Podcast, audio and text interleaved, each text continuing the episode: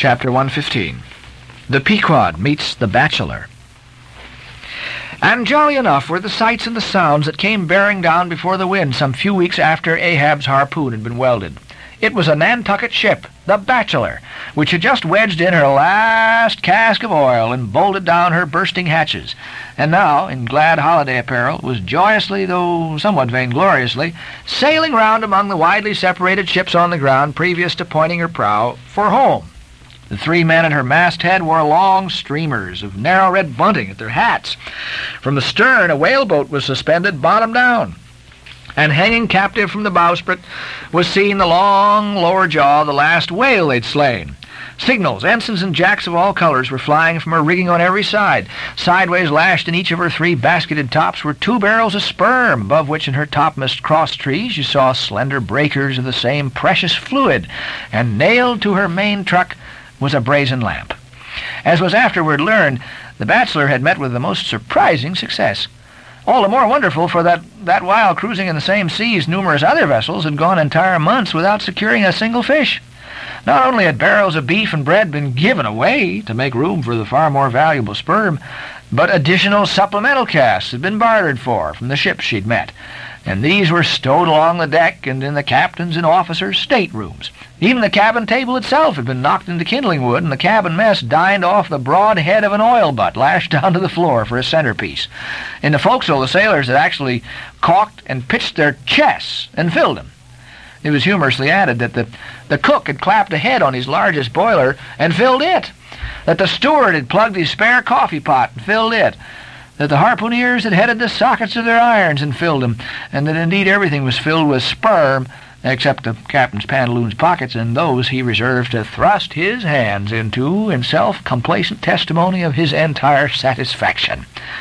As this glad ship of good luck bore down upon the moody Pequod, the barbarian sound of enormous drums came from her forecastle, and drawing still nearer, a crowd of her men were seen standing round her huge tripods, which covered with the parchment-like poke or stomach skin of the black fish, gave forth a loud roar at every stroke of the clenched hands of the crew. On the quarterdeck, the mates and harpooneers were dancing with the olive-hued girls who'd eloped with them from the Polynesian Isles, while suspended in an ornamented boat, firmly secured aloft between the foremast and mainmast, Three Long Island Negroes with glittering fiddle bows of whale ivory were presiding over the hilarious jig.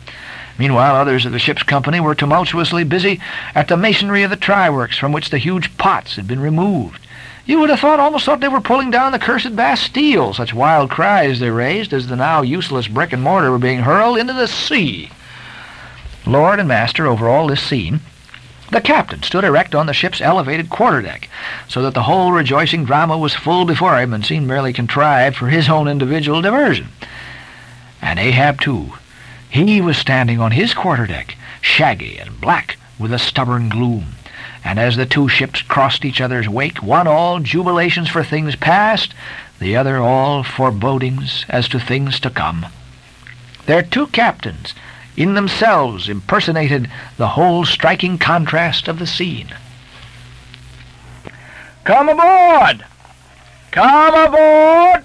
cried the gay bachelor's commander, lifting a glass and a bottle in the air.